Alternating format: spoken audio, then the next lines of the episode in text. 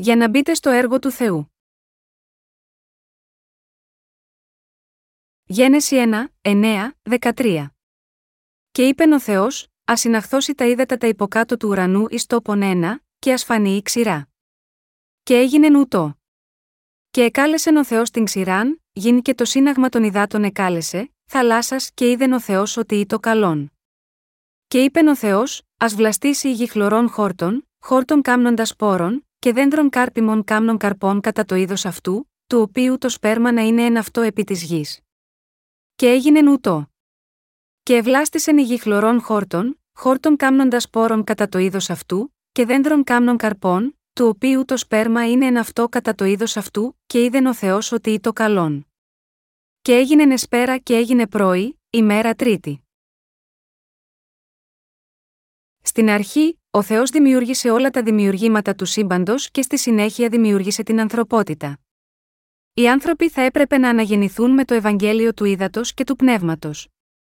Στη συνέχεια, την τρίτη ημέρα, ο Θεός είπε: Α βλαστήσει η γη χλωρών χόρτων, χόρτων κάμνοντας πόρων, και δέντρων κάρπιμων κάμνων καρπών κατά το είδος αυτού, του οποίου το σπέρμα να είναι ένα αυτό επί της γης. Και έγινε νούτο γένεση 1 και 11, και καθώς αυτό έγινε, ο Θεός είδε ότι αυτό ήταν καλό. Μεταξύ αυτών των έργων που έκανε ο Θεός την τρίτη ημέρα, σε τι αναφέρεται η γη, αναφέρεται στις καρδιές μας. Επομένως, αυτή η περικοπή σημαίνει ότι σπέρνοντας τον λόγο του Θεού στις καρδιές των ανθρώπων, ο Θεός έκανε τον λόγο του να βλαστήσει, να ανθίσει και να παράγει καρπούς μέσα στις καρδιές μας. Αυτό το γεγονός μας δείχνει ότι ο Θεός μιλάει και εργάζεται στις καρδιές μας. Για να ζήσουμε μια ζωή πίστης, πρέπει να δεχτούμε την αλήθεια του Θεού στις καρδιές μας και να παράγουμε τον καρπό του Αγίου Πνεύματος μέσω της πίστης. Ωστόσο, το μεγαλύτερο εμπόδιο στο να βλαστήσει και να παράγει καρπού στις καρδιές μας ο λόγος της αλήθειας, είναι οι ανθρωπογενείς αρκικέ μας σκέψεις. Οι ανθρώπινες σκέψεις είναι απολύτως άχρηστες για να σωθεί η ψυχή κάποιου από την αμαρτία και για να παράγει τον καρπό του Αγίου Πνεύματος. Αυτή είναι η αιτία για την οποία ο Θεός είχε πει στο νερό που βρίσκεται κάτω από τους ουρανούς να συγκεντρωθεί σε ένα μέρος. Μέσω της σημερινής περικοπής της Αγίας Γραφής, ο κύριος μας διδάσκει πώς να παράγουμε τον καρπό του Αγίου Πνεύματος. Ο Θεός κάνει τον λόγο της αλήθειας του να παράγει καρπούς στις καρδιές μας. Την τρίτη ημέρα της δημιουργίας, ο Θεός έκανε την στεριά να εμφανιστεί από τα νερά, και σε αυτή την γη που φανερώθηκε, έκανε να δημιουργηθούν όλα τα χόρτα που παράγουν σπόρους και όλα τα δέντρα. Τι σημαίνει όταν ο Θεός είπε, Α φανεί η ξηρά όπως ανέφερα προηγουμένως, στη βίβλο η στεγνή γη αναφέρεται στις καρδιές των ανθρώπων. Γιατί τότε ο Θεός είπε εδώ, Α φανεί η ξηρά πρέπει οι άνθρωποι να γνωρίζουν ποιες είναι οι αμαρτίες μέσα στις καρδιές τους για να μπορέσει η δύναμη του λόγου του Θεού να λειτουργήσει στην καρδιά τους. Ο Θεός μας, διέταξε την στεριά να εμφανιστεί ακριβώς επειδή ήθελε να καθαρίσει τις αμαρτίες των ανθρώπων και να τις εξαφανίσει μια για πάντα. Εάν οι καρδιές των ανθρώπων ήταν βασικά ενάρετες, δεν θα υπήρχε ανάγκη για σωτηρία. Επειδή όμως οι άνθρωποι είναι βασικά κακοί στην καρδιά τους, όλοι τους πρέπει να σωθούν από τέτοιες αμαρτίες. Με άλλα λόγια, ο Θεός λέει εδώ ότι οι αμαρτίες της ανθρωπότητας πρέπει να αποκαλύπτονται εντελώς.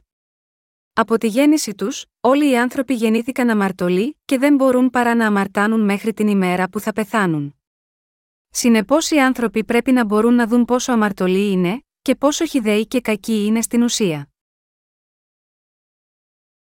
Τι είδους βασικές αμαρτίες έχουν οι άνθρωποι στις καρδιές τους; Στις καρδιές των ανθρώπων υπάρχουν 12 τύποι αμαρτιών, κακές σκέψεις, μοιχεία, κλοπές, δολοφονίες, πορνεία, απληστία, κακία, εξαπάτηση, λαγνία, πονηρό μάτι, βλασφημία, υπερηφάνεια και ανοησία.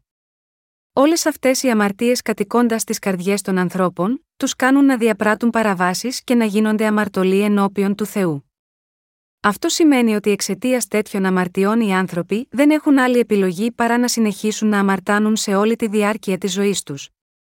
Σημαίνει επίσης ότι ο καθένας δεν έχει άλλη επιλογή παρά να λάβει την τιμωρία και την καταστροφή του Θεού.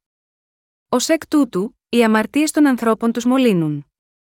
Όπως ο ίδιος ο Ιησούς είπε, το εξερχόμενον εκ του ανθρώπου, εκείνο μολύνει τον άνθρωπον.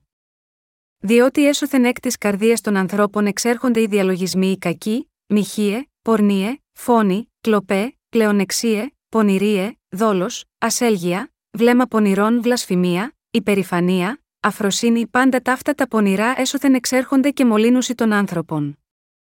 Μάρκος 7, 20, 23 Ω εκ τούτου, οι άνθρωποι πρέπει να γνωρίζουν τι είδους κακό κατοικεί βασικά στην καρδιά τους και να αποδεχθούν στις καρδιές τους την αλήθεια του Ευαγγελίου του Ήδατος και του Πνεύματος, η οποία είναι η αλήθεια της σωτηρίας που ο Ιησούς Χριστός τους έχει δώσει. Πρέπει να αναγνωρίσουμε το γεγονός ότι η αμαρτωλή φύση, με τις αμαρτίες που απαριθμούνται στο Ευαγγέλιο του Μάρκου, κεφάλαιο 7, είναι στη σάρκα μας, ακόμα και μετά τη λήψη της άφεσης των αμαρτιών μας. Όταν αναγνωρίζουμε έτσι την αμαρτωλή φύση μας, μπορούμε να ακολουθήσουμε με πίστη τον λόγο της αλήθειας που μας έδωσε ο κύριος. Όλοι πρέπει να δεχτούμε τον λόγο του κυρίου στις καρδιές μας και πρέπει επίσης να αναγνωρίσουμε το γεγονός ότι δεν υπάρχει τίποτε καλό σε εμάς και ότι μόνο ο Θεός είναι καλός. Προκειμένου να λάβουμε τη σωτηρία από όλες τις αμαρτίες, πρέπει να αναγνωρίσουμε τη δική μας κακία και να αποδεχτούμε το Ευαγγέλιο της άφεσης της αμαρτίας που μας έδωσε ο Ιησούς Χριστός. Εάν δεν πληρούνται αυτές οι δύο απαραίτητες προποθέσει, κανείς δεν μπορεί να δεχτεί την άφεση των αμαρτιών του. Ο Ιησούς Χριστός ήρθε σε αυτή τη γη για να σώσει εκείνους που οπωσδήποτε θα πήγαιναν στον άδει εξαιτίας των αμαρτιών τους. Όπως είπε ο Ιησούς Χριστός, δεν ήλθον διά να καλέσω δικαίους, αλλά αμαρτωλού ει μετάνιαν Λουκάς 5 και 32, ο Ιησούς Χριστός ήθελε να σώσει από όλες τις αμαρτίες όσους αμαρτωλού ζουν σίγμα, αυτή τη γη και έχουν αποδεχτεί πλήρως το γεγονός ότι οι ίδιοι είναι αμαρτωλοί. Η βίβλος λέει ότι αν οι άνθρωποι δεν αποκαλύψουν ότι οι ίδιοι είναι αμαρτωλοί, δεν μπορούν να παράγουν καρπός σωτηρίας πιστεύοντας το δοσμένο από τον κύριο Ευαγγέλιο του Ήδατος και του Πνεύματος. Ο Θεός επέτρεψε μόνο σε όσους δέχονται τέλεια τον εαυτό τους ως αμαρτωλούς, να λάβουν την αληθινή άφεση της αμαρτίας. Προκειμένου κάποιος να λάβει τη χάρη του Θεού της σωτηρίας, πρέπει να δεχτεί το γεγονός ότι είναι αμαρτωλός, αλλά αυτό δεν γίνεται μόνο λέγοντας: Είμαι αμαρτωλός, χωρίς κανενός είδους προποθέσει. Αντίθετα, γίνεται με την αναγνώριση του λόγου του Θεού. Ανάλογα με το αν αναγνωρίζουμε τον λόγο του Θεού ή όχι, είτε παραμένουμε αμαρτωλοί είτε γινόμαστε δίκαιοι. Όλοι οι άνθρωποι, όπως είπε ο κύριος στο Μάρκος 7, 21, 23, πρέπει να παραδεχτούν ότι οι ίδιοι είναι μια εντελώς αμαρτωλή μάζα και πρέπει να λάβουν σωτηρία από όλες τις αμαρτίες πιστεύοντας τον κύριο. Από την ίδια τη γέννηση, η καρδιά της ανθρωπότητας έχει από τη φύση της την προδιάθεση να πράττει τέτοιες αμαρτίες όπως δολοφονία, πορνεία, κλοπή, λαγνία, υπερηφάνεια, ανοησία, ψευδείς μαρτυρίες κοκ. Επομένως, όλοι πρέπει να πιστέψουμε και να ακολουθήσουμε το Ευαγγέλιο του Ήδατος και του Πνεύματος που έχει εκπληρώσει τη δικαιοσύνη του Θεού. Όταν η βίβλος λέει ότι η στεγνή γη αποκαλύφθηκε, αυτό σημαίνει ότι το κακό του ατόμου έχει αποκαλυφθεί. Σημαίνει ότι ο Θεός σώζει κάποιον ο οποίος ειλικρινά παραδέχεται τη δική του κακία με το Ευαγγέλιο του Ήδατος και του Πνεύματος, και μέσω αυτού του ανθρώπου φέρνει πολλούς περισσότερους καρπούς σωτηρίας. Ωστόσο, για όσους δεν παραδέχονται την κακία τους αλλά αντίθετα ισχυρίζονται ότι έχουν τη δική τους καλοσύνη, η σωτηρία που τους δόθηκε από τον Θεό δεν τους επηρεάζει, γιατί αυτοί οι άνθρωποι ακολουθούν τη δική τους δικαιοσύνη αντί για την δικαιοσύνη του Θεού. Ενώπιον του Θεού, είναι λάθος κάποιος να ακούει τους άλλους να λένε: Είσαι καλός. Είσαι ευγενικός. Αν έχετε την φήμη ότι είστε πολύ ευγενικοί και ενάρετοι, ελπίζω να συνειδητοποιήσετε ότι εσείς, με τη δική σας αρετή, έχετε κατά πάσα πιθανότητα σταθεί ενάντια στην δικαιοσύνη του Θεού. Η ανθρώπινη αρετή είναι υποκρισία, που αναγνωρίζεται μόνο από τους ανθρώπους. Όπως υπόθηκε προηγουμένως, η θεμελιώδης εικόνα ενός ανθρώπου είναι εκείνη κάποιου που σκέφτεται το κακό και διαπράττει δολοφονία, και είναι γεμάτη από αμαρτίες όπως πορνεία, κλοπή, μοιχεία, λαγνία, ψευδομαρτυρία, υπερηφάνεια, ανοησία κάπα λάμδα πι. Συνεπώς οι άνθρωποι είναι σαν δοχεία απορριμμάτων. Διαφορετικά, γιατί θα έλεγε ο Θεός, η καρδία είναι απατηλή υπέρ πάντα και σφόδρα διεφθαρμένη της δύναται να γνωρίσει αυτήν, Ιερεμίας 17, 9, το πρόβλημα είναι ότι οι άνθρωποι δεν γνωρίζουν ποιοι ακριβώς είναι οι ίδιοι. Οι άνθρωποι εξαπατούν ακόμη και τους εαυτούς τους. Επειδή οι άνθρωποι αντιμετωπίζουν ο ένας τον άλλον κάτω από τη μάσκα της υποκρισίας, βλέπουν τις ψεύτικες εικόνες των άλλων.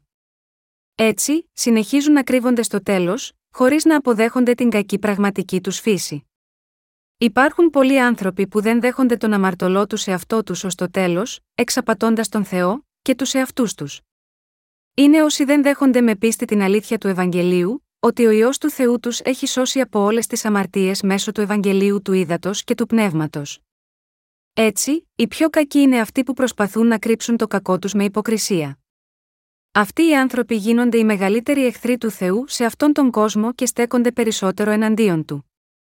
Κανείς δεν είναι βασικά ενάρετος.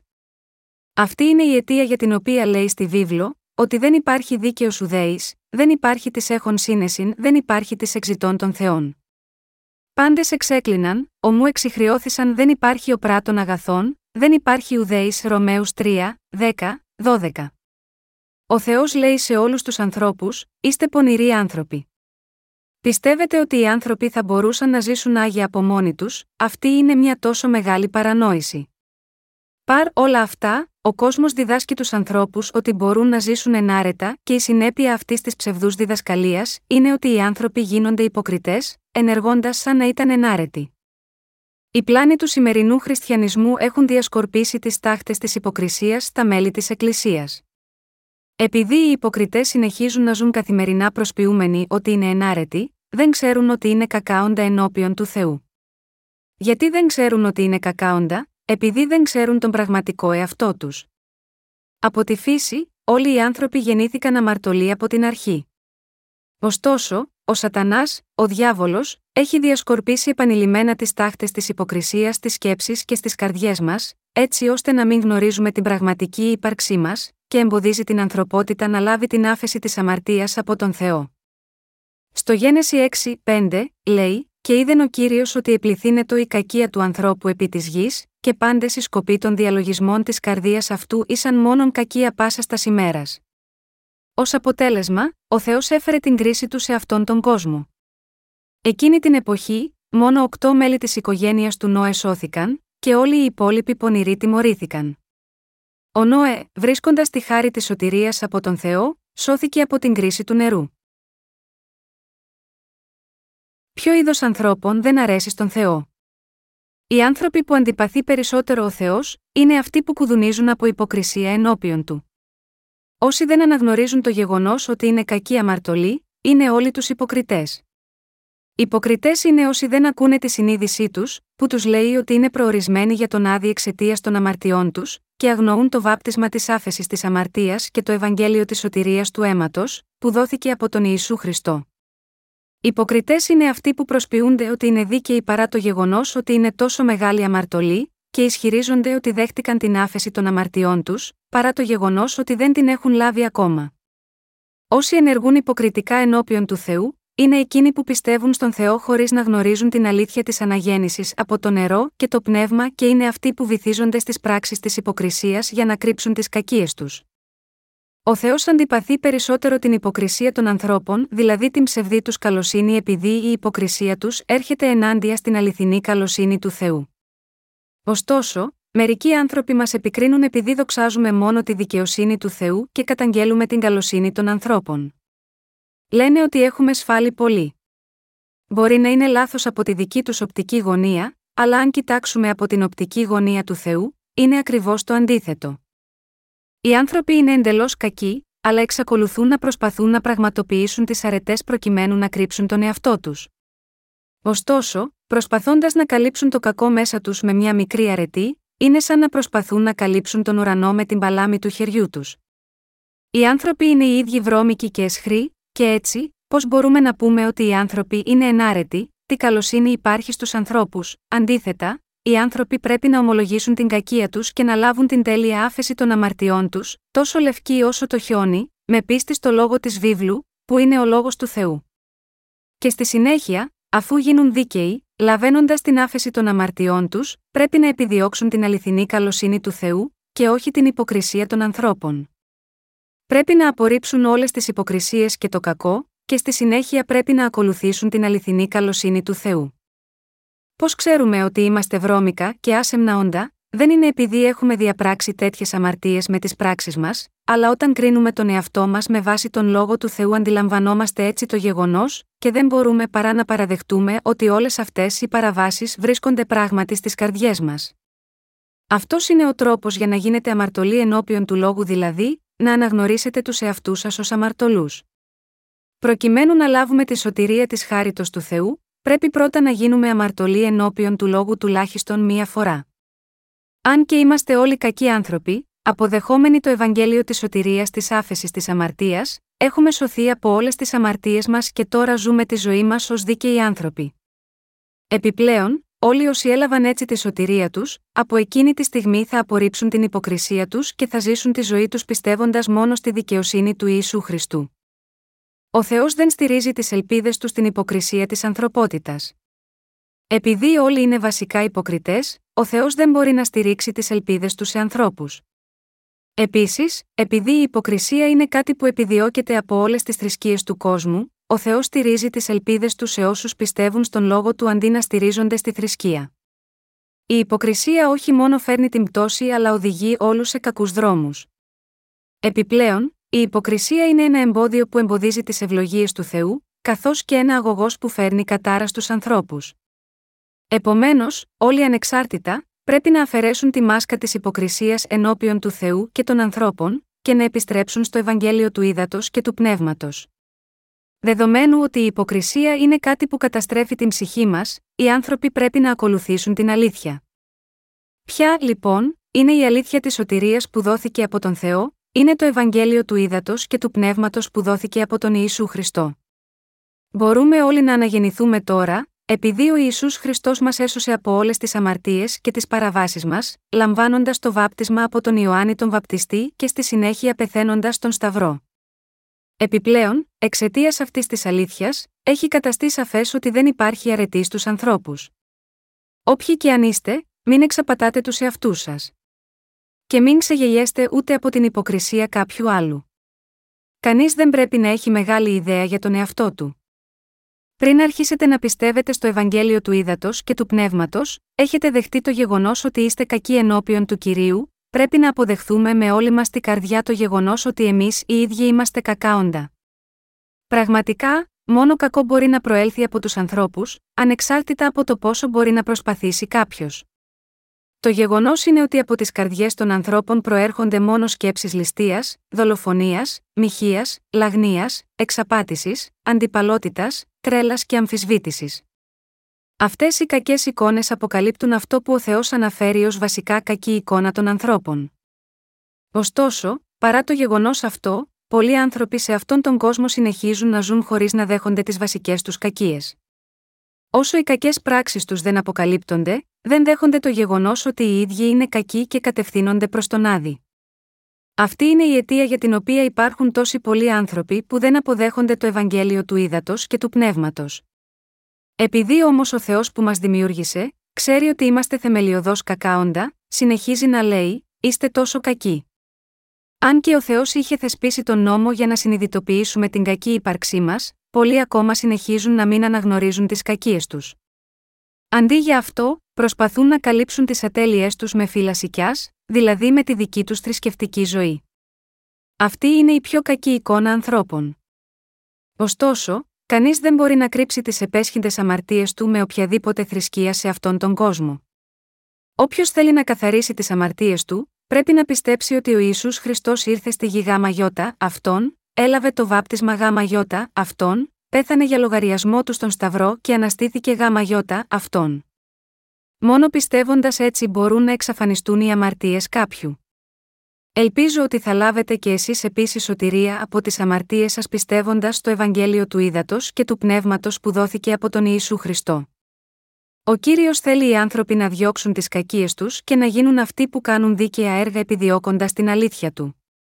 Αγαπητοί συγχριστιανοί μου, για να ακολουθήσουμε τη δικαιοσύνη του Θεού, πρέπει να πιστέψουμε μόνο στο Ευαγγέλιο του Ήδατος και του Πνεύματος, και να ακολουθήσουμε τον Ιησού Χριστό. Η σημερινή περικοπή της Αγίας Γραφής αναφέρει πως όταν ο Θεός κοίταξε την στεριά, και είδε τη γη να φυτρώνει οποροφόρα δέντρα και χόρτα που έχουν σπόρους, είδε ότι ήταν καλό. Ο Θεός έδωσε τη σωτηρία της άφεσης της αμαρτίας σε όλους όσοι αναγνωρίζουν την κακή εικόνα τους, και τους έχει κάνει να παράγουν τον καρπό της δικαιοσύνης, τον καρπό που φαίνεται τόσο όμορφο στα μάτια του Θεού, με το κήρυγμα του Ιησού Χριστού. Πιστεύετε στη σωτηρία του Ιησού Χριστού που ήρθε από το νερό και το αίμα. Οι αναγεννημένοι δέχονται στις καρδιές τους και πιστεύουν στην αλήθεια του βαπτίσματος που έλαβε ο Ιησούς Χριστός στον ποταμό Ιορδάνη.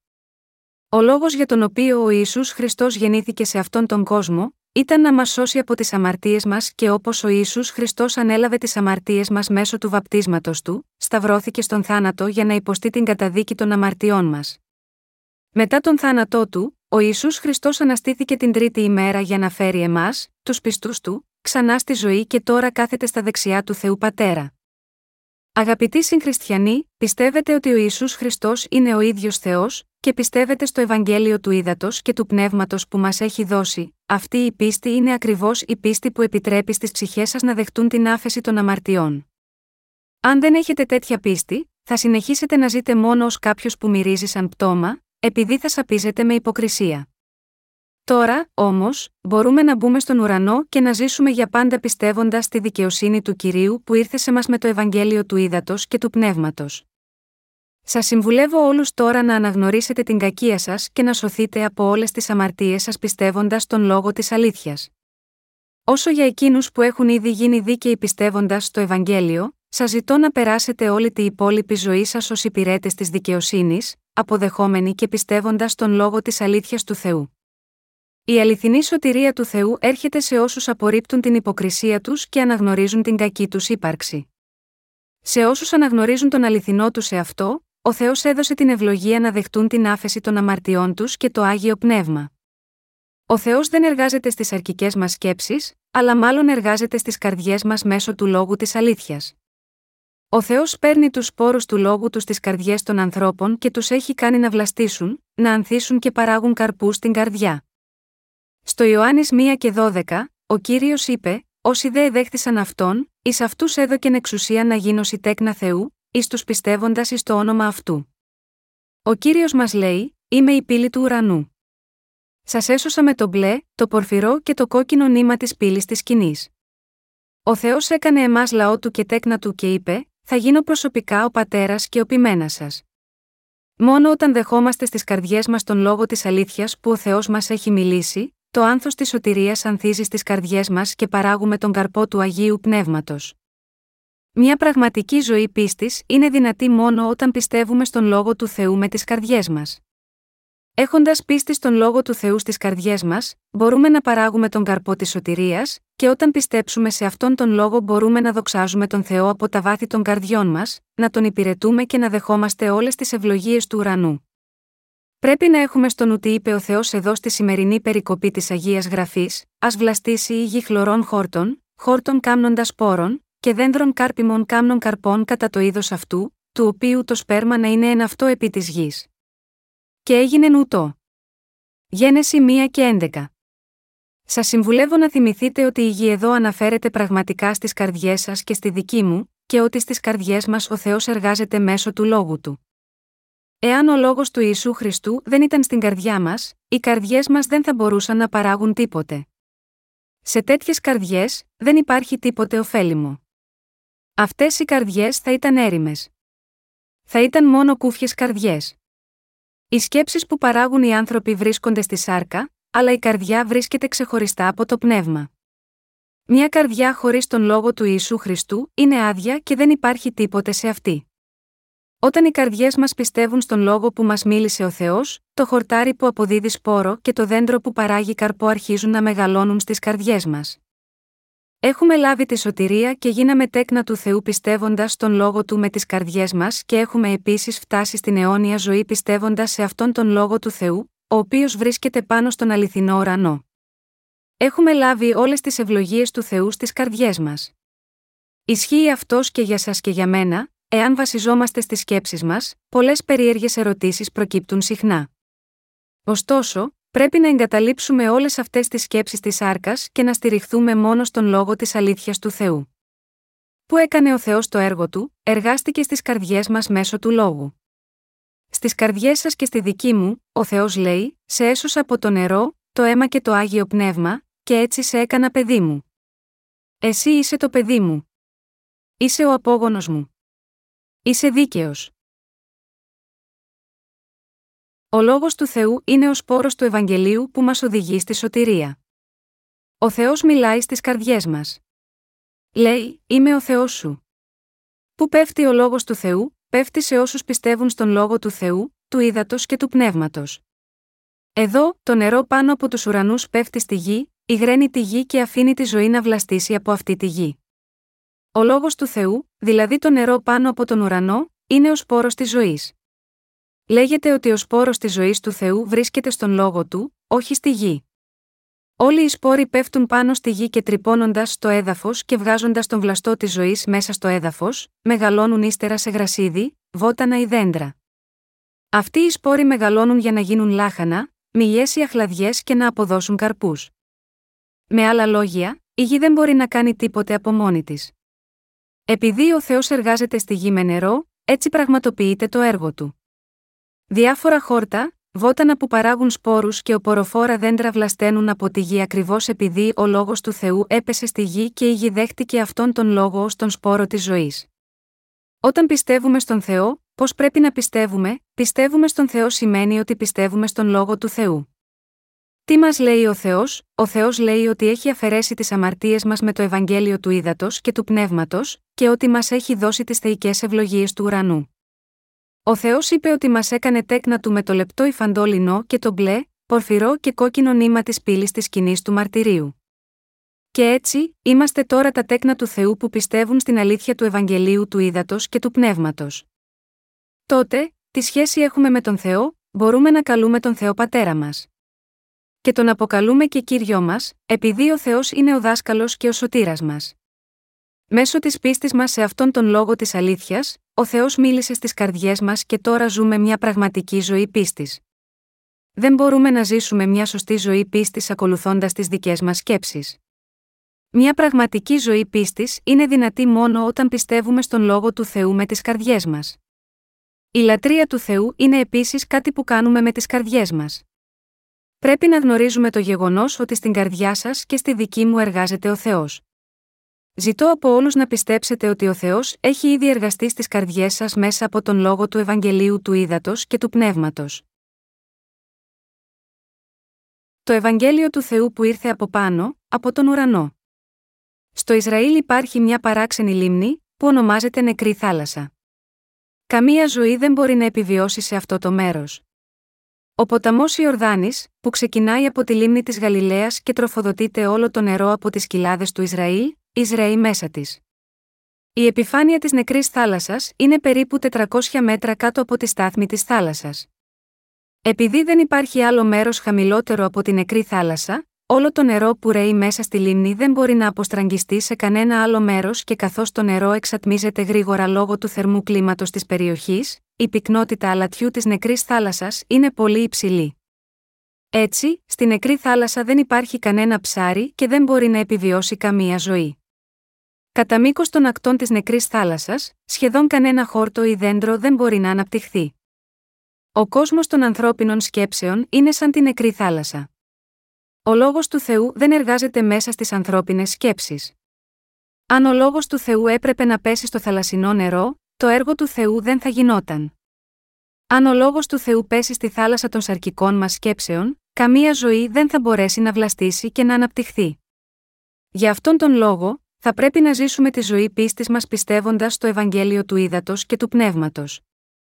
Η πίστη στον κύριο πραγματοποιείται επίσης με πίστη στον λόγο του Θεού. Πρέπει να πιστεύουμε στον λόγο του Θεού με τις καρδιές μας. Οι άνθρωποι έχουν προσθέσει έναν τίτλο στο κεφάλαιο 11 της προς Εβραίους χαρακτηρίζοντας το ως το κεφάλαιο της πίστης. Αν κοιτάξουμε στο Εβραίους 11, 24, 31, γράφει: Διαπίστεως ο Μωυσής, αφού εμεγάλωσεν, ηρνήθη να λέγεται ιό της θυγατρός του Φαραώ, προκρίνας μάλλον να κακουχείται με τον λαόν του Θεού παρά να έχει πρόσκαιρον απόλαυση αμαρτία, κρίνας τον υπέρ του Χριστού ονειδισμών μεγαλύτερων πλούτων παρά τους εν Αιγύπτο θησαυρούς διότι απέβλεπεν στη μισθαποδοσίαν. Διαπίστεως αφή και την Αίγυπτον, μη φοβηθείς των θυμών του βασιλέως διότι ως βλέπον τον αόρατον ενεκαρτέρισε.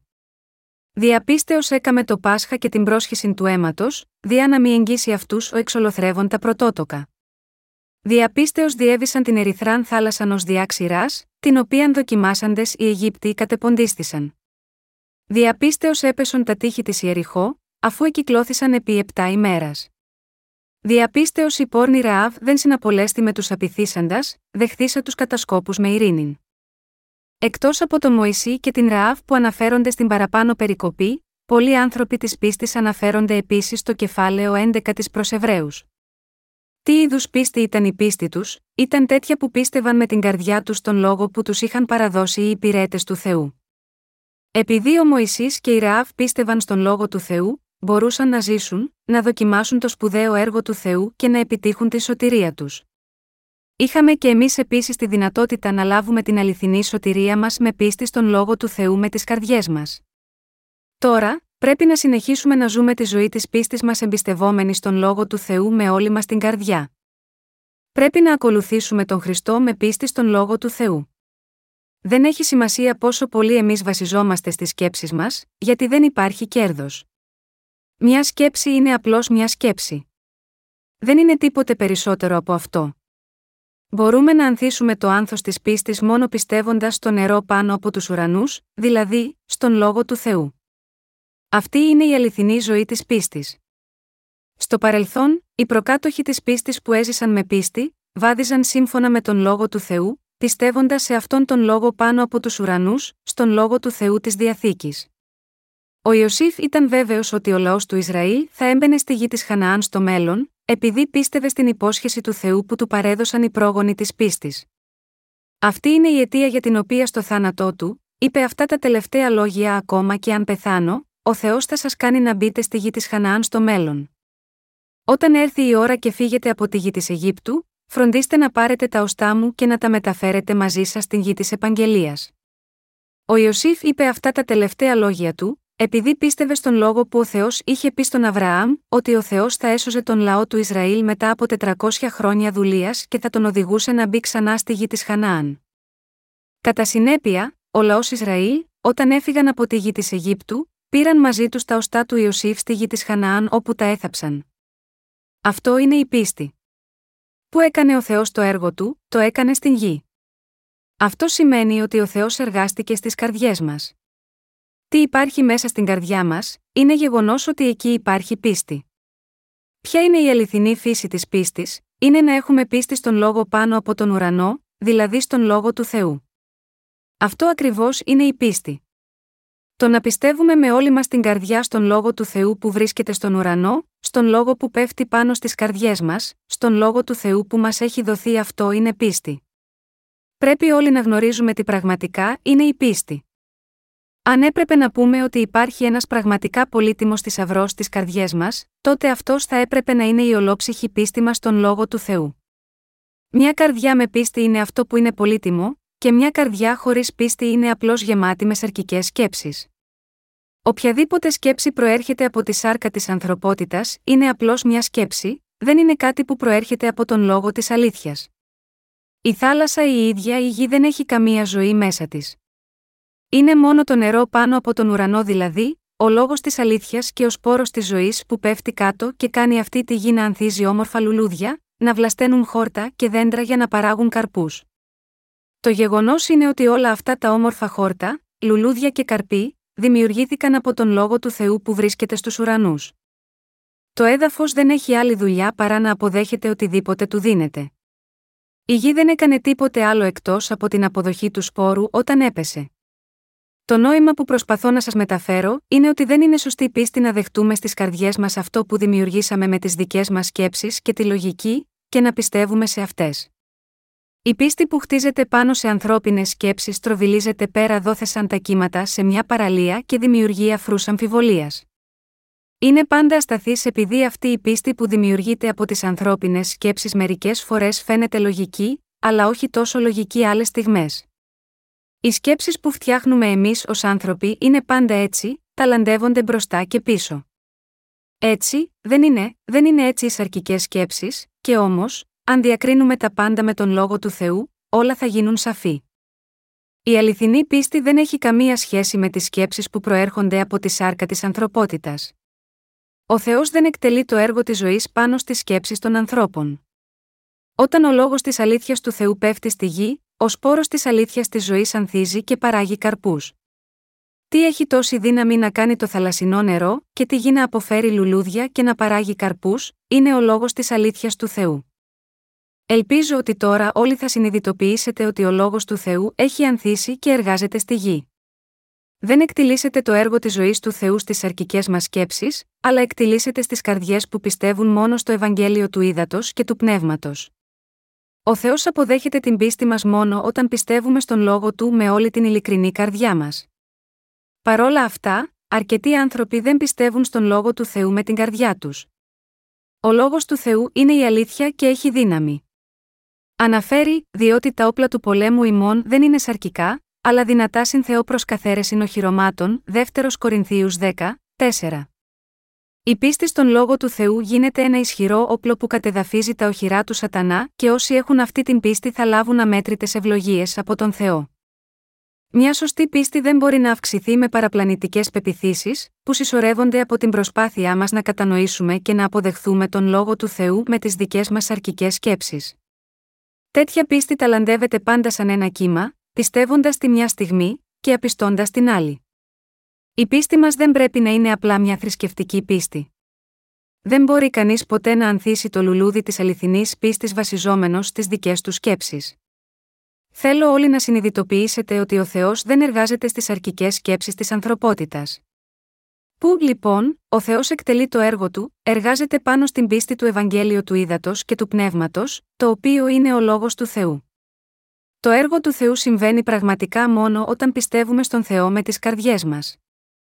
Το γεγονός είναι ότι μόνο όταν πιστέψαμε στο Ευαγγέλιο του Ήδατος και του Πνεύματος, τον λόγο του Θεού, ο Θεός μας έδωσε τη σωτηρία, γίναμε τα τέκνα του, απάντησε στις προσευχές μας, μας ενίσχυσε και μας ικάνωσε να παράγουμε πολλούς πνευματικούς καρπούς. Ο Θεός έχει εργαστεί στις καρδιές σας με το Ευαγγέλιο του Ήδατος και του Πνεύματος. Ακόμα και τώρα, συνεχίζει να εργάζεται στις καρδιές σας και στη δική μου μέσα από αυτό το Ευαγγέλιο του Ήδατος και του Πνεύματος. Συγχριστιανοί μου, πιστεύετε στον Θεό με τις σκέψεις της άρκα σας ή πιστεύετε στον Θεό με τις καρδιές σας, πιστεύοντας το Ευαγγέλιο του Ήδατος και του Πνεύματος, υπάρχει μέσα σας πίστη στον λόγο της αλήθειας, ενώ πιστεύετε στον Θεό, πρέπει να παρετηθείτε από τις ανθρώπινες σκέψεις. Α αποφύγουμε να χρησιμοποιούμε σαρκικές σκέψεις στη ζωή μας καθημερινά και ας πιστέψουμε στον Θεό στηρίζοντας την πίστη μας στον λόγο του. Επειδή ο Θεός εργάζεται στις καρδιές μας, πιστεύουμε σίγμα αυτόν με όλη μας την καρδιά, τον δοξάζουμε με την καρδιά μας, τον ακολουθούμε με την καρδιά μας, προσευχόμαστε σε αυτόν με την πλήρη εμπιστοσύνη των καρδιών μας και εργαζόμαστε σαν εργάτες του με τις καρδιές μας. Επειδή πιστεύω ότι ο Θεός είναι ο πατέρας μου, Είμαι σε θέση να κάνω την προσευχή της πίστης μου με κάθε εμπιστοσύνη και να πω: Πατέρα, παρακαλώ παραχώρησέ μου αυτό.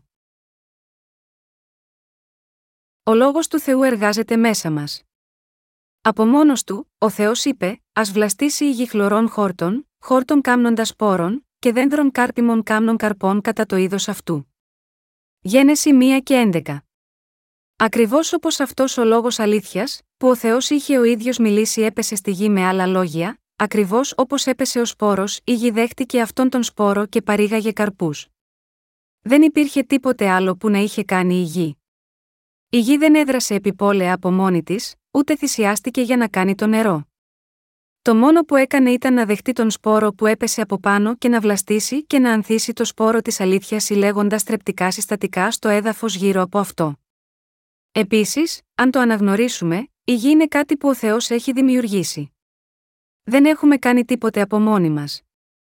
Επομένως, αν κάποιος είχε ζήσει τη ζωή της πίστης του σύμφωνα με αυτό που θεωρούσε καλό, τότε θα ήταν μάταιο. Αν είχε ζήσει τη ζωή πίστης του, σκεπτόμενος, θα πρέπει να σκέφτομαι πώς θα ζήσω τη ζωή μου σύμφωνα με τους άλλους, ποιος θα ήταν ένας ευκολότερος τρόπος για να διοικήσω την εκκλησία μου, τι πρέπει να γίνει σε αυτόν τον λόγο του Θεού, ώστε να τον προσαρμόσω στις αρχές της ανθρωπότητας, τότε μια τέτοια ζωή πίστης δεν θα είχε καμιά αξία. Άνθρωποι όπως αυτοί δεν έχουν ζήσει τη ζωή πίστης, αλλά μάλλον έχουν διαχειριστεί έξυπνα τον τρόπο ζωής τους. Για να το πω ωραία, έχουν κάνει μια επιστημονική αναζήτηση. Αυτοί οι άνθρωποι ακολουθούν τη φιλοσοφία που τους ταιριάζει. Αν κάποιος έχει ζήσει τη ζωή της πίστης του κάνοντας αυτό που είναι καλό σύμφωνα με τις δικές του σκέψεις, αντί να πιστέψει στον λόγο του Θεού με την καρδιά του, τότε αυτό μπορεί μόνο να σημαίνει ότι δεν έχει ζήσει πραγματικά μια ζωή πίστης, αλλά μόνο μια θρησκευτική ζωή. Ο Θεός εργάστηκε στις καρδιές μας. Εργαζόμενος μέσα στις καρδιές σας και στη δική μου, ο Θεός έκανε εμάς τέκνα του. Είναι αυτό αλήθεια ή όχι, φυσικά είναι αλήθεια. Τώρα έχουμε γίνει τέκνα του Θεού. Γίναμε τέκνα του Θεού με τις δικές μας σκέψεις, όχι. Αν είχαμε επαναπαυθεί στις σκέψεις μας για να σωθούμε, δεν θα είχαμε ποτέ γίνει χωρίς αμαρτία, γιατί αυτό θα ήταν σαν να κυνηγούμε τον άνεμο.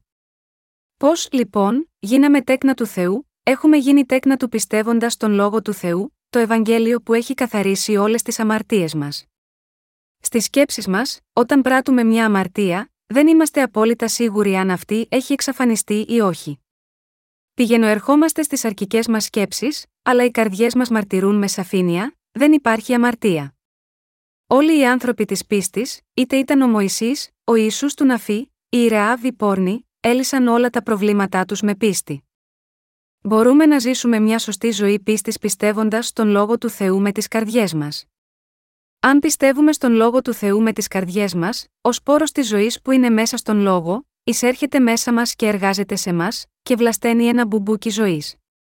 Αυτό είναι κάτι που δεν μπορούμε ποτέ να το κάνουμε μόνοι μας, και παρόλο που δεν υπάρχει τέτοια ομορφιά στις καρδιές μας, ο Θεός κάνει ακόμα να βλαστήσουν ωραία μπουμπούκια, να ανθίσουν λουλούδια και να ωριμάσουν καρποί. Με άλλα λόγια, ο Θεός μας κάνει να παράγουμε όμορφα έργα. Ποιος εργάζεται με τι, ο Θεός εργάζεται με τον λόγο της αλήθειας. Ο σπόρος της αλήθειας εισέρχεται τότε σε εμάς, και αυτός ο σπόρος κάνει όμορφα έργα μέσα μας. Η αλήθεια μας κάνει να διαδώσουμε το Ευαγγέλιο σε άλλες ψυχές, να κάνουμε το έργο της υπηρεσίας του Θεού, να κάνουμε το έργο της παρακολούθησης του κυρίου με πίστη και να κάνουμε το έργο της καταπολέμησης του διαβόλου και να νικήσουμε. Είναι η αλήθεια που μας δίνει τη δυνατότητα να τα κάνουμε αυτά τα πράγματα. Εμείς από μόνοι μας δεν μπορούμε να κάνουμε τέτοια πράγματα. Ανεξάρτητα από το πόσο επίμονα μπορούμε να προσπαθήσουμε, δεν μπορούμε ποτέ να τα κάνουμε. Με άλλα λόγια, δεν μπορούμε να ζήσουμε μια ζωή πίστης βασισμένη στις δικές μας σκέψεις.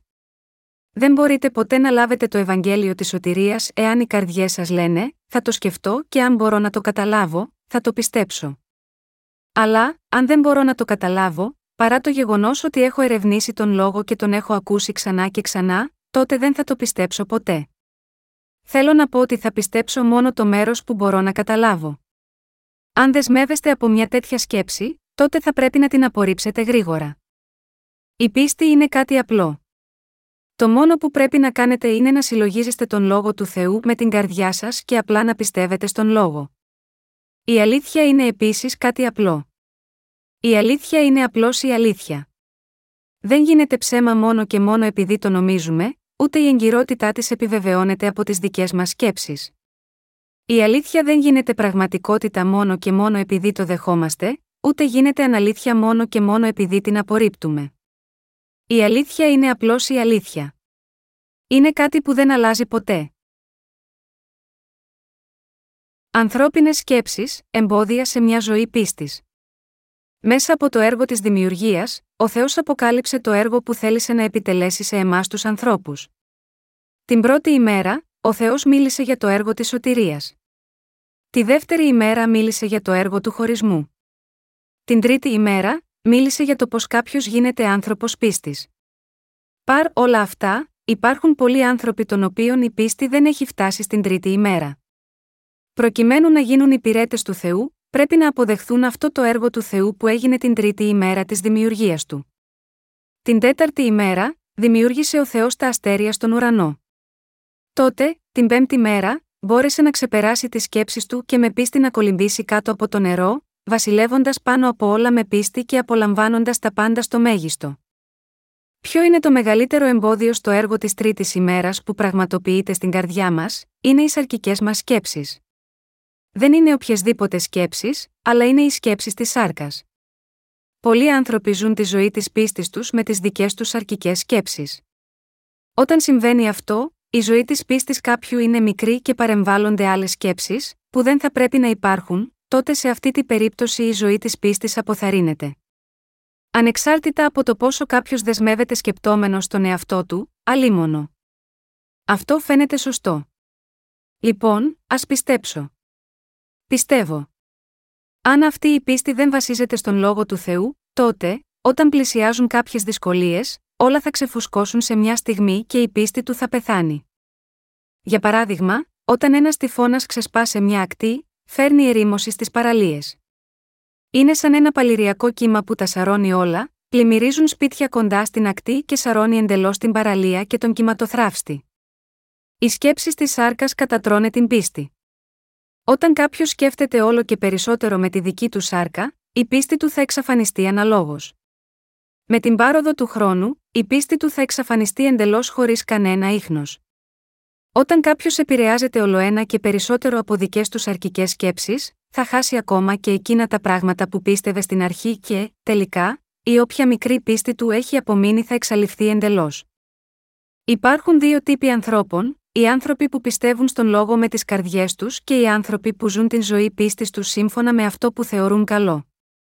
Όσο για όσους ζουν τις ζωές της πίστης τους με τις δικές τους σκέψεις, ακόμα δεν ξέρουν που είχε εργαστεί ο Θεός την τρίτη μέρα. Συγχριστιανοί μου, πρέπει να πιστέψουμε στον λόγο του Θεού με τις καρδιές μας. Πρέπει να τον συλλογιστούμε με τις καρδιές μας και να τον πιστέψουμε με τις καρδιές μας. Πρέπει να πιστέψουμε με τις καρδιές μας. Και πρέπει να ακολουθήσουμε με τις καρδιές μας. Μόνο τότε θα ξεδιπλωθεί το έργο του Θεού. Όσοι δέχονται τον λόγο του Θεού μόνο στο επίπεδο των σκέψεών τους και δεν πιστεύουν σε αυτόν με τις καρδιές τους, όταν ακούνε τον λόγο, τείνουν να ακούνε σαν να άκουγαν κάποια ιστορική διάλεξη, σκεπτόμενοι τους εαυτούς τους, αυτό δεν είναι το κύριο θέμα αυτής της περικοπής. Χιμήμι, αυτός μιλάει σήμερα για την πίστη. Υποθέτω ότι η περικοπή θα μπορούσε να ερμηνευθεί έτσι. Δεν κάνω ομιλία για την ιστορία τώρα. Δεν λέω, η εποχή του Μωυσή ήταν κάποια χρόνια π.χ., και ο πολιτισμός τότε ήταν έτσι και έτσι. Σε αυτή την κουλτούρα, ο Μωυσής έγινε ηγέτης του έθνους του Ισραήλ με τέτοιο τρόπο. Ήταν τέλεια. Α είμαστε όλοι σαν τον Μωυσή. Αντίθετα, αυτό που σας λέω είναι ότι όλη η πίστη του λαού του Θεού, είτε ήταν η πίστη που είχε ο Μωυσής, η πίστη που είχε η Ρεάβ ή η πίστη που είχε ο Ιησούς του Ναφή, βασιζόντουσαν στην πίστη στον λόγο του Γιαχβέ με την καρδιά τους. Ο Θεός λέει ότι αυτό είναι το καθεστώς της πίστης. Όταν διαβάζετε αυτό το κήρυγμα, αφού το καταλάβετε και προσπαθήσετε να το δεχτείτε, τότε το μόνο που θα κάνατε είναι να δοκιμάσετε. Γνωρίζετε τόσο πολλά ώστε να δεχτείτε τον λόγο της βίβλου μόνο αφού το καταλάβετε, θα ήταν πολύ αργά αν προσπαθούσατε να το καταλάβετε, να το αξιολογήσετε μόνοι σας και στη συνέχεια να το δεχτείτε με τις δικές σας σκέψεις. Θα μπορούσατε μετά από 10 χρόνια ή ίσως μετά από 20 χρόνια, να καταλάβετε τι λέγεται τώρα, μπορεί πολύ καλά να διαρκέσει 20 χρόνια για να μπορέσετε να πείτε, αλίμονο, αυτή είναι η αιτία για την οποία ο Πιμένας Τσάνγκ είπε έτσι τότε. Ίσως, αν συνεχίζετε να ζείτε τη ζωή πίστης με τις δικές σας σκέψεις, τότε αυτή η συνειδητοποίηση μπορεί να μην έρθει σύντομα αλλά μετά από 20 χρόνια. Ίσως να έχετε ήδη πεθάνει πριν φτάσετε σε μια τέτοια κατανόηση. Η σκέψη σας είναι ο εχθρός σας. Καθώς συνεχίζουμε τη ζωή της πίστης μας, ενώ είναι αποδεκτό να σκεφτόμαστε τον λόγο του Θεού με την πίστη της καρδιάς μας, αν έπρεπε να κρίνουμε τον λόγο του Θεού, να διατηρήσουμε την πίστη μας και να σχεδιάσουμε το μέλλον μας με τις αρκικέ μας σκέψεις, τότε οι ίδιες μας οι σκέψεις θα είναι ο εχθρός μας. Δεν πρέπει να ζήσουμε τη ζωή της πίστης μας με τις δικές μας σκέψεις. Πρέπει να πιστέψουμε σε αυτό που μας είπε ο Θεός, ότι μια ζωή πίστης που καθοδηγείται από τις σκέψεις κάποιου, που προσπαθεί να κατανοήσει τον λόγο και να σχεδιάσει όλες τις σκέψεις του με βάση τις δικές του σκέψεις, δεν είναι ζωή πίστης. Πού εργάζεται ο Θεός; Την τρίτη ημέρα, ο Θεός διέταξε τη γη να φυτρώσει το χορτάρι που δίνει σπόρο και το δέντρο που παράγει καρπούς σύμφωνα με το είδος του. Ο Θεός δεν το είπε αυτό στη θάλασσα. Για μας, η πρώτη ημέρα της δημιουργίας του Θεού έχει περάσει. Η δεύτερη μέρα επίσης πέρασε. Το νερό που είναι πάνω από το στερέωμα χωρίστηκε από το νερό αυτής της γης. Ξέρετε τώρα τι είναι ο λόγος του Θεού και ποιοι είναι οι λόγοι του διαβόλου. Τώρα, βρισκόμαστε αντιμέτωποι με την τρίτη ημέρα. Όταν περάσει η δεύτερη μέρα, η τρίτη μέρα θα φτάσει σίγουρα. Πράγματι, η τρίτη ημέρα έχει ήδη έρθει σε μας. Την τρίτη ημέρα, συνέβησαν δύο φαινόμενα. Ο Θεός συγκέντρωσε τα νερά που κάλυπταν τη γη σε ένα μέρος και τα ονόμασε θάλασσες. Και ονόμασε την εκτεθειμένη στεγνή στεριά, γη. Αυτό σημαίνει ότι ο Θεός χώρισε τέλεια την θάλασσα από τη γη. Μεταξύ των δύο που χωρίστηκαν, πάνω σε τι εκτέλεσε ο Θεός το έργο του, εργάστηκε επάνω στη γη.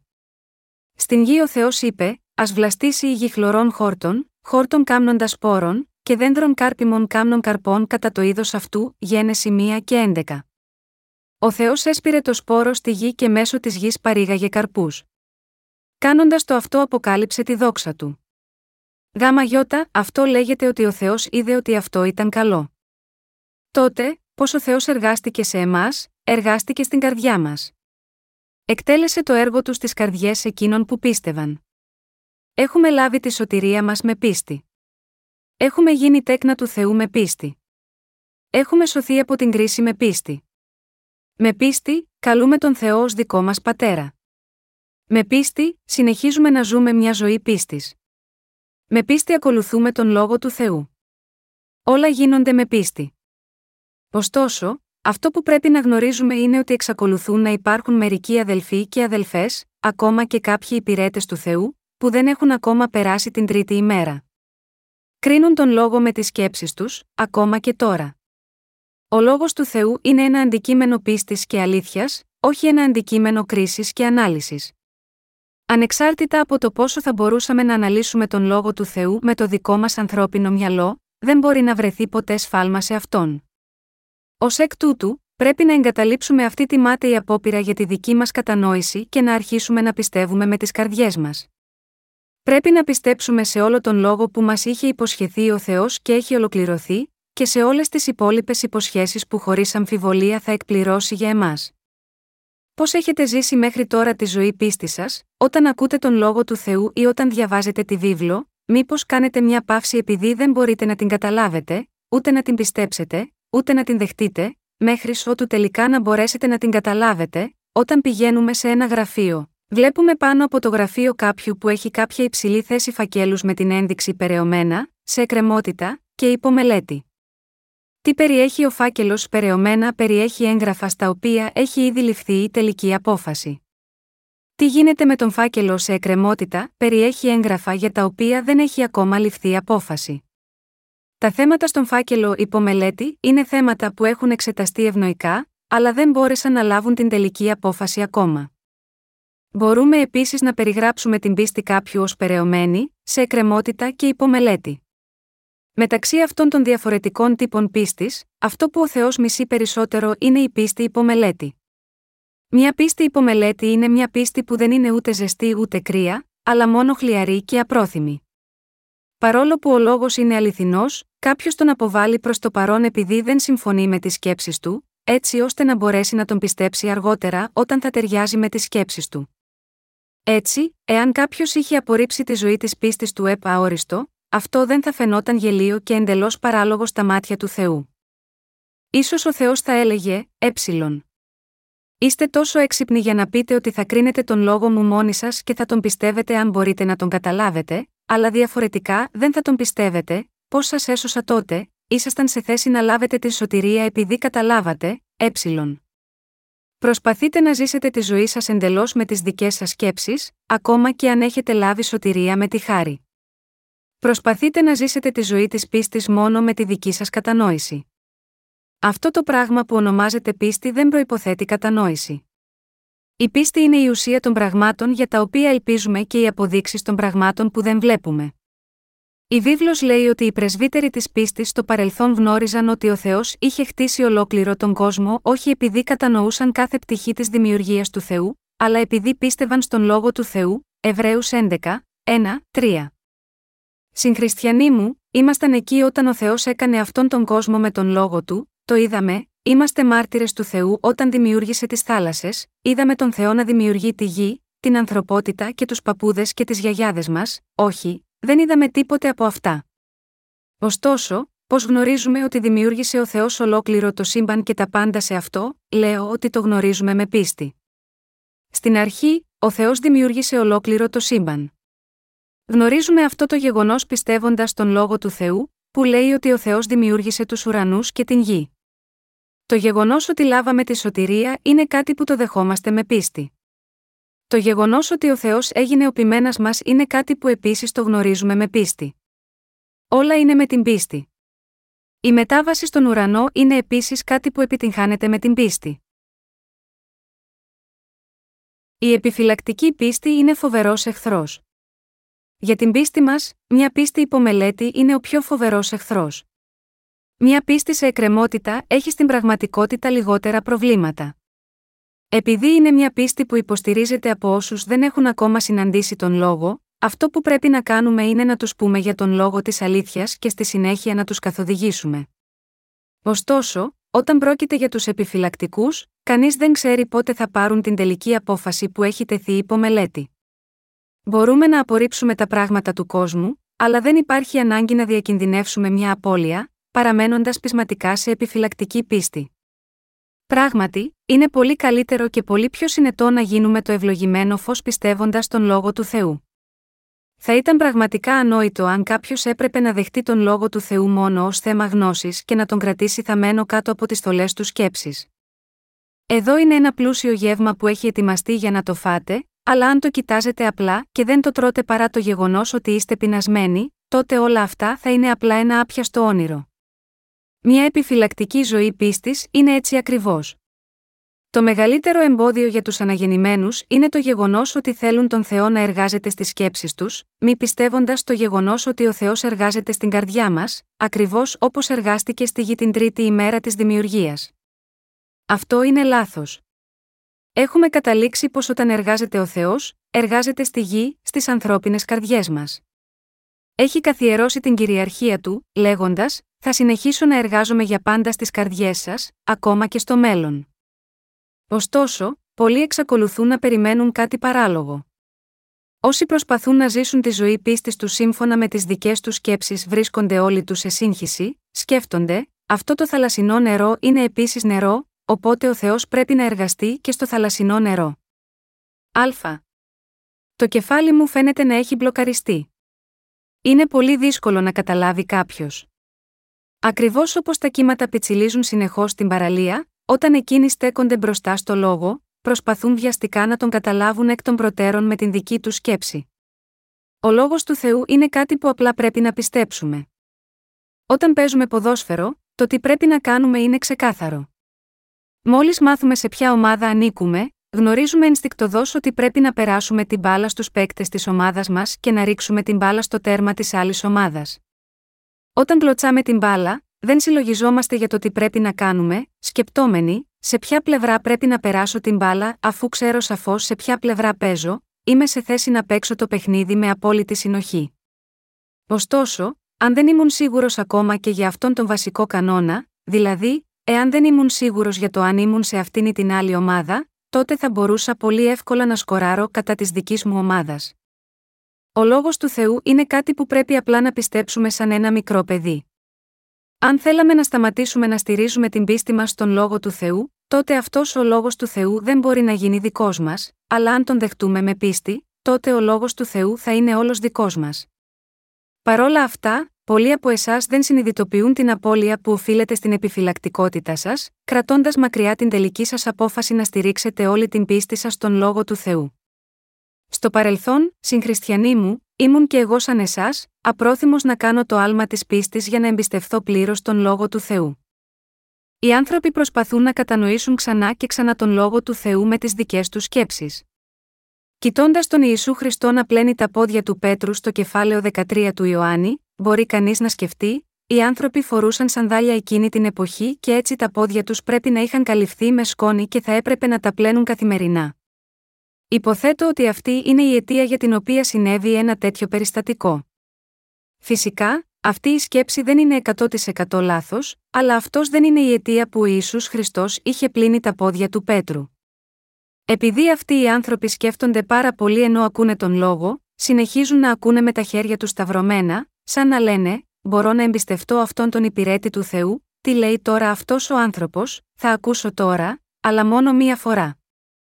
Πρέπει να ακούσουμε τον λόγο με τις καρδιές μας, μόλις βεβαιωθούμε ότι ο δούλος του Θεού που κήρυξε μιλάει τον λόγο του Θεού και όχι τα δικά του λόγια.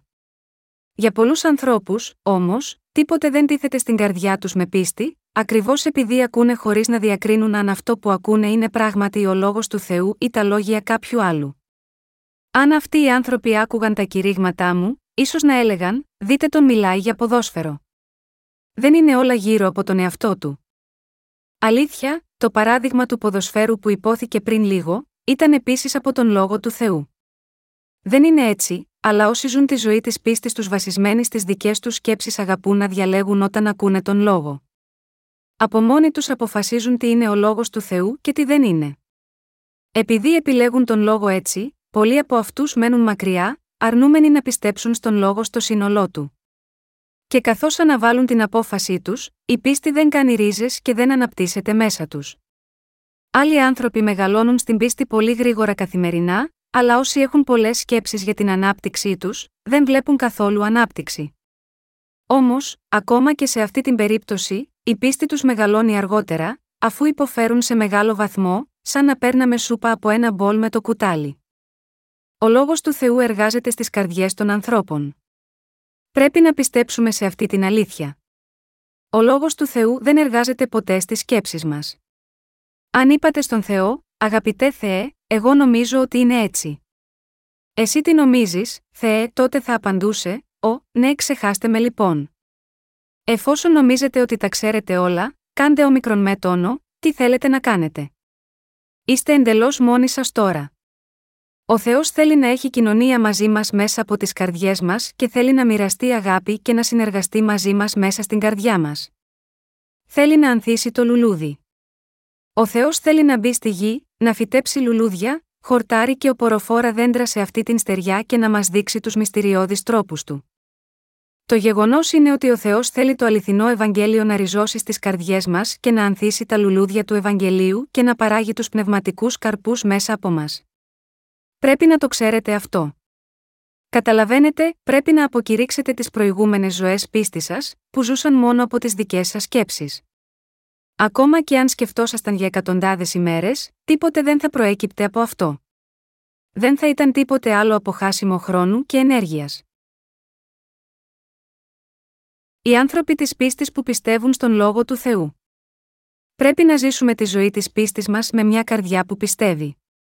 Ρίξτε μια ματιά σε όλους αυτούς τους ανθρώπους στην επιστολή προς Εβραίους που είχαν ζήσει με πίστη.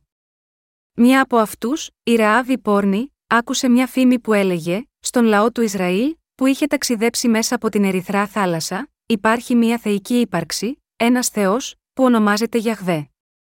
Επειδή ο Θεός ήταν μαζί τους, απελευθερώθηκαν από δεκάδες χιλιάδες Αιγυπτιακά στρατεύματα και αυτός ο Θεός που ονομάζεται Γιαχβέ εξάλληψε ολόκληρο τον Αιγυπτιακό στρατό, πνίγοντας τους όλους στη θάλασσα.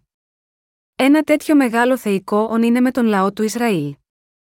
Αν και η πόρνη ήταν ξένη, είχε πιστέψει στην καρδιά της, λέγοντας: Αν υπάρχει ένα τέτοιο θεϊκό όν, τότε θα πιστέψω σε αυτό. Πιστεύω στο θεϊκό όν που έχει σώσει τον λαό του Ισραήλ ως Θεό μου. Τελικά, όταν έφτασε ο καιρός, κατάσκοποι από το λαό Ισραήλ ήρθαν στην πόλη της Ιεριχώ στη γη Χαναάν όπου ζούσε η Ραάβ. Οι ιστορικοί αναφέρουν ότι τα τείχη της πόλης της Ιεριχώ ήταν τόσο φαρδιά και ισχυρά, ώστε δύο φορτηγά 8 τόνων θα μπορούσαν να κυκλοφορούν ταυτόχρονα πλάι-πλάι στην κορυφή. Επειδή τα τείχη χτίστηκαν σε δύο στρώματα, μέσα και έξω, λέγεται ότι ήταν πολύ φαρδιά. Έτσι, τα τείχη ήταν τέλεια για άμυνα. Στις ανθρώπινες σκέψεις, αυτά τα τείχη δεν θα μπορούσαν ποτέ να γκρεμιστούν. Την εποχή εκείνη, όταν η πόλη δεχόταν επίθεση, ο στρατός εισέβαλε με πολιορκητικούς κρυούς για να σπάσει τις πύλες της πόλεως και να εισβάλλει στην πόλη, αλλά επειδή και οι πύλες της Ιεριχώ ήταν τόσο τεράστιες και τα τείχη ήταν τόσο γερά, η πόλη της Ιεριχώ δεν μπορούσε να πέσει και κανένα στρατός δεν θα μπορούσε να τα διαπεράσει.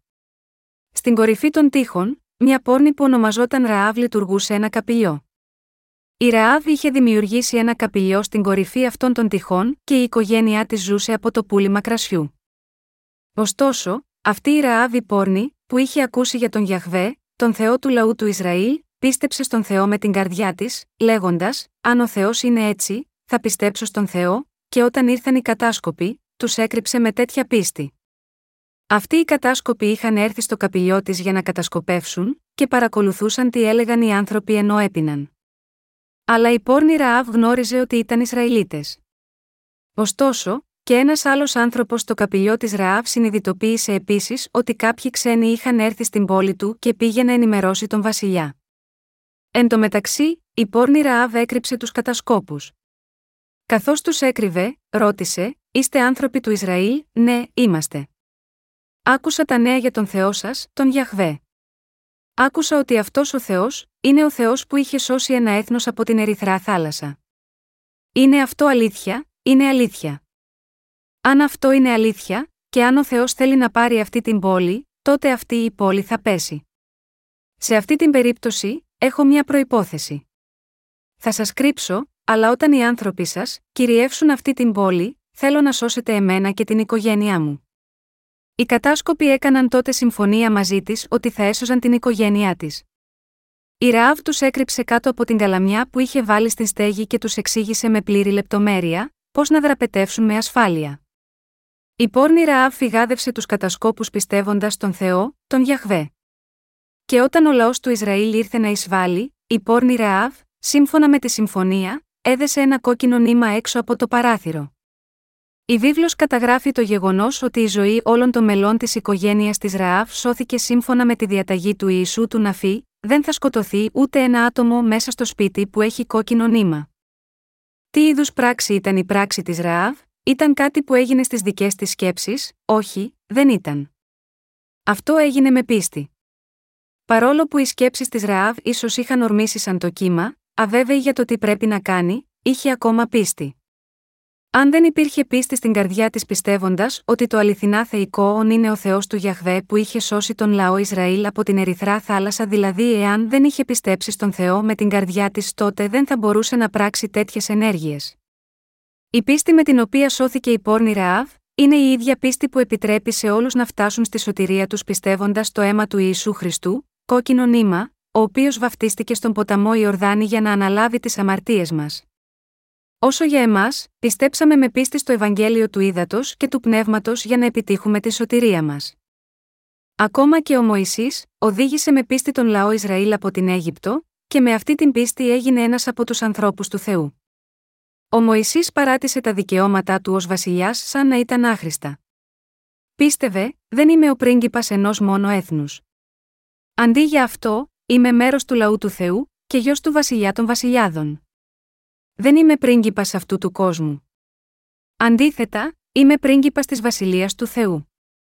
Επειδή είχε τέτοια πίστη, μπόρεσε να παρετηθεί από τη δύναμη και τη δόξα ενός πρίγκιπα. Συγχριστιανοί μου, επειδή ο Μωυσής πίστευε στον λόγο του Θεού με την καρδιά του και επειδή πίστευε στον λόγο του Θεού όπως είχε κηρυχθεί στους προγόνους του, μπόρεσε να μοιραστεί τη χαρά και τη θλίψη με τον λαό Ισραήλ και να ζήσει μαζί τους. Όλα αυτά έγιναν επειδή είχε πιστέψει με την καρδιά του. Που εκτέλεσε ο Θεός το έργο του στον λαό της πίστης, ο Θεός εκτέλεσε το έργο του στην καρδιά τους. Πού λοιπόν, ο Θεός εργάζεται σε εμάς τους Αγίους, εργάζεται στη γη. Εργάζεται στις καρδιές σας και στη δική μου. Ο Θεός έχει ήδη εργαστεί στην καρδιά σας και στη δική μου. Ωστόσο, όπως όταν προσπαθούμε να βρούμε έναν τόπο με λανθασμένη διεύθυνση, υπάρχουν πολλές περιπτώσεις που προσπαθούμε να εκτελέσουμε το έργο του Θεού στη θάλασσα. Ακόμα και τώρα, Κάποιοι προσπαθούν να καταλάβουν τον λόγο με τις σκέψεις τους, αλλά ο Θεός έχει ήδη εκτελέσει το έργο του στις καρδιές τους. Πρέπει να απορρίψουμε τις σκέψεις μας, και πιστεύοντας τον γραπτό λόγο του Θεού με τις καρδιές μας, πρέπει να λάβουμε τη σωτηρία και να ζήσουμε μια ζωή πίστης. Αυτή είναι η ζωή της πίστης. Συγχριστιανοί μου το πιστεύετε αυτό, όταν ψάλουμε ύμνους, πρέπει να ψάλουμε πιστεύοντας τον Θεό με τις καρδιές μας, και όταν ζούμε τη ζωή της πίστης μας, θα πρέπει να την ζούμε πιστεύοντας τον λόγο του Θεού με τις καρδιές μας. Αυτή είναι η πίστη. Είναι ελπίδα και προσευχή μου, ότι όλοι θα ζήσετε τη ζωή σας με πίστη πιστεύοντας τον λόγο του Θεού με την καρδιά σας και έτσι θα λάβετε όλες τις ευλογίες που σας έχει δώσει ο Θεός.